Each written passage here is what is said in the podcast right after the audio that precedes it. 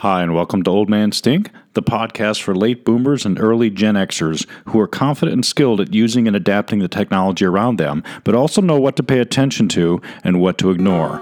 I'm your host, Gerard McLean. Hey, sure, why not? So let's do a podcast from my deck. And so this is uh, I'm here on Saturday morning, and it all kind of started with my dog's uh, socializing at the canine club, so to speak.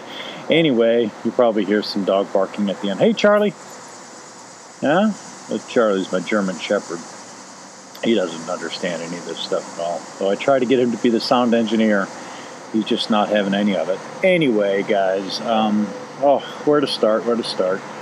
The old man stink is everywhere, starting with that uh, Jonathan Franzen in uh, uh, his Guardian interview. I'm not sure if you guys saw that, but anyway, the man never tweets, uh, never never blogs, never never does anything, and, and um, thinking about adopting an Iraqi teen. He thought about this for six weeks. I mean, seriously, I entertained that thought for about six seconds and, and dismissed it as, as silly and stupid and probably a really, really bad idea. But, but he rattled around in his brain for six weeks. And you know why it took six weeks? The dude doesn't Twitter. He just he just doesn't get on the tweets.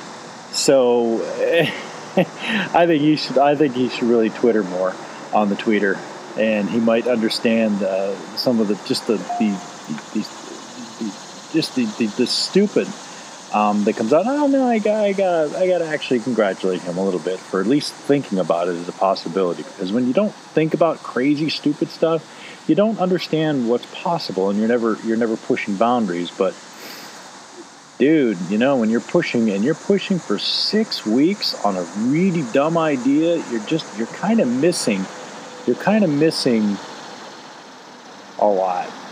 Anyway, um, that was my thought today. That's about two, two, three minutes of thought, and that's pretty much all my addled old man stink brain can handle. So I'm going to post this up, and we'll see where that comes uh, comes about. And only because I haven't uh, haven't had any any thoughts on anything that I've been willing to share with anybody lately. And this is it.